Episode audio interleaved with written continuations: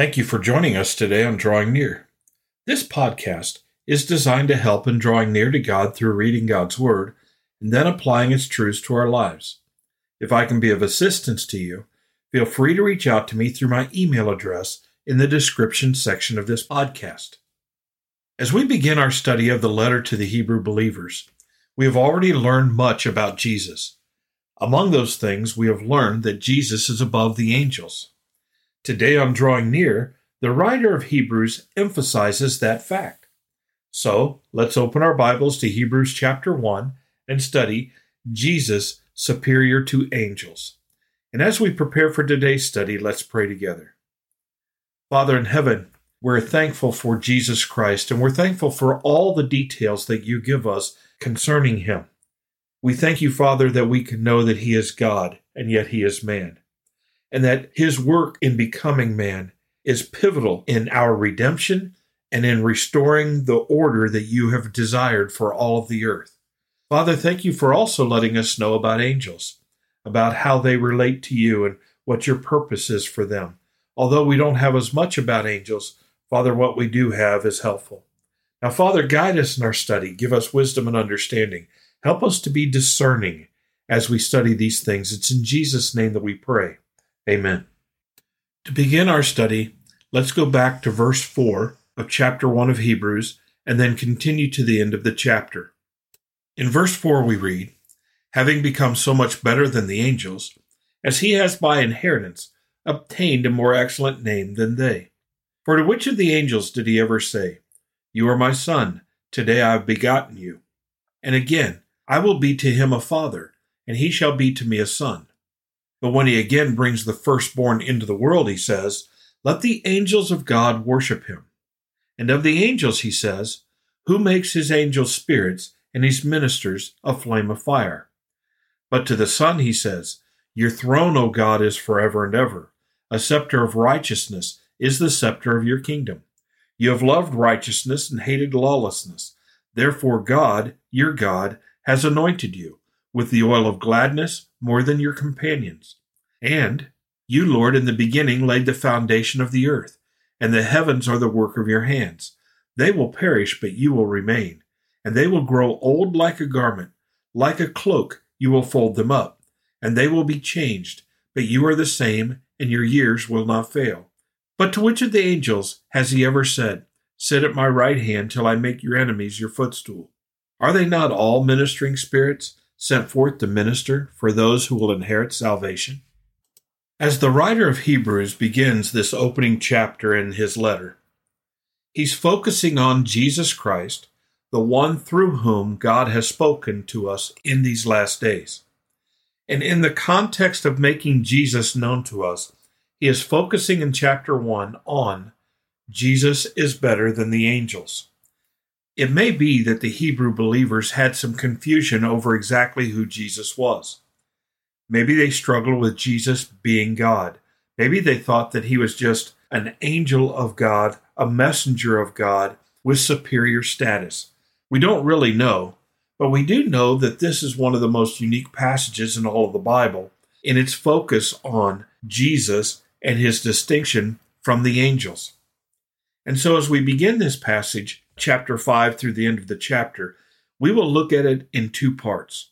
We're going to look primarily today at just the references, just the emphasis on Jesus being superior to the angels. And then, Lord willing, in our next study, we will look at what we learn about Jesus in this comparison. And so the writer of Hebrews is dealing with this contrast. In other words, God has said something about angels, and God has said something about his son. And what he says about angels is very different than what he says about his son. Verse 5 points that out. For to which of the angels did he ever say, You are my son, today I've begotten you? And God has spoken in his word those words concerning Jesus, but he's never said them about an angel. He doesn't refer to angels as my son. Again, in verse 5, I will be to him a father, and he shall be to me a son. So Jesus' relationship with the Father is unique from the angels. They are messengers, they are ministering spirits, but Jesus has a father son relationship with the Almighty God. Verse 6 says, But when he again brings the firstborn into the world, he says, Let the angels of God worship him. And of the angels, he says, Who makes his angels spirits and his ministers a flame of fire. If you read in the book of Revelation, some places in the Old Testament, when angels appear before man, sometimes man wants to bow down and worship them, and they reject worship. And yet God says, I want the angels, angels who are superior to human beings, to worship Jesus, my son. But the angels are just ministering spirits. They're just ministers of a flame. They have power, they have authority in verse 7, but they are not to be worshiped.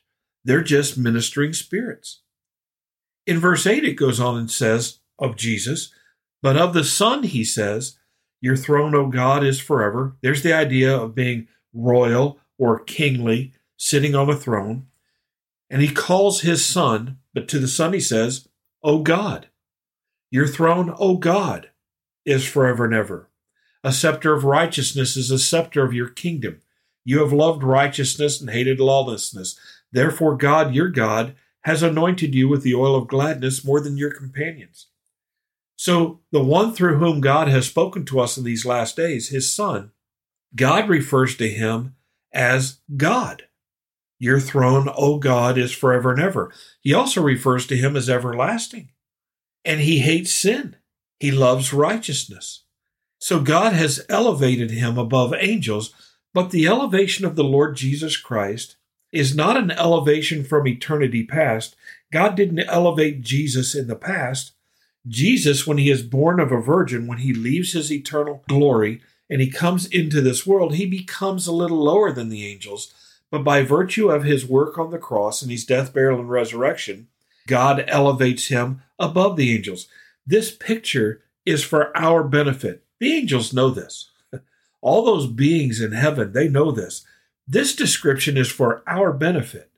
And so in verse 10 it says, And God has also said this You, Lord, referring to Jesus as Lord, in the beginning laid the foundation of the earth, and the heavens are the work of your hands. They will perish, but you will remain. And they will all grow old like a garment. Like a cloak, you will fold them up, and they will be changed. But you are the same, and your years will not fail. We see the eternal nature of Jesus. We see Jesus in creation. We never see angels creating. Creation is an act of God. And Jesus laid the foundation of the earth. He existed before the earth was founded, and he laid the foundations of the earth. The heavens above us, our solar system, are the works of his hand. They're all going to perish. By the way, that's something we need to note.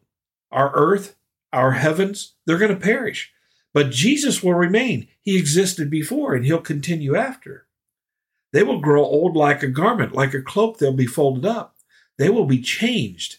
They're not only going to be done away with and perish, but they're going to be changed. A new heaven and a new earth. But you are the same and your years will not fail. He's from eternity past to eternity future. And then in verse 13 we read, But to which of the angels has he ever said, Sit at my right hand, till I make your enemies your footstool? He's never said that to angels, but he has said that to the Lord Jesus Christ. We see that in the Old Testament. Then of the angels in verse 14 we read, Are they not all ministering spirits sent forth to minister for those who will inherit salvation? Angels are ministering spirits to us, sent forth by God to minister for us. They're there to convey from God to us what God wants and to minister in our hearts and lives. But Jesus is to be worshiped. The angels are above human beings. they have more power. They do not die. They are eternal. After the moment they are created, they're eternal. We have no indication that they die. They are the very messengers of God. They are amazing. They have a glory all their own. But Jesus is superior. It's helpful to go back through this passage and take a few moments each day for a little while and just read through it because it's written in a unique style. Go back and look at these references to the Old Testament prophecies, and that will help galvanize these things in your heart and mind. Lord willing, in our next study, we'll look at what this says about Jesus in much greater detail. Father in heaven, thank you for these words.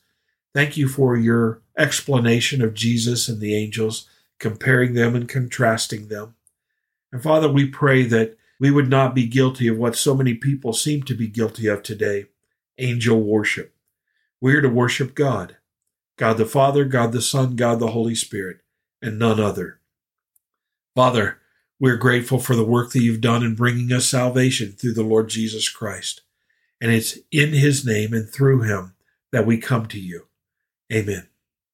Thank you for studying with us today. You can subscribe to this podcast on Apple Podcasts, Google Podcasts, or Spotify. Drawing Near is a ministry of FBC Tipp City based on the truth that if we will draw near to God, he will draw near to us.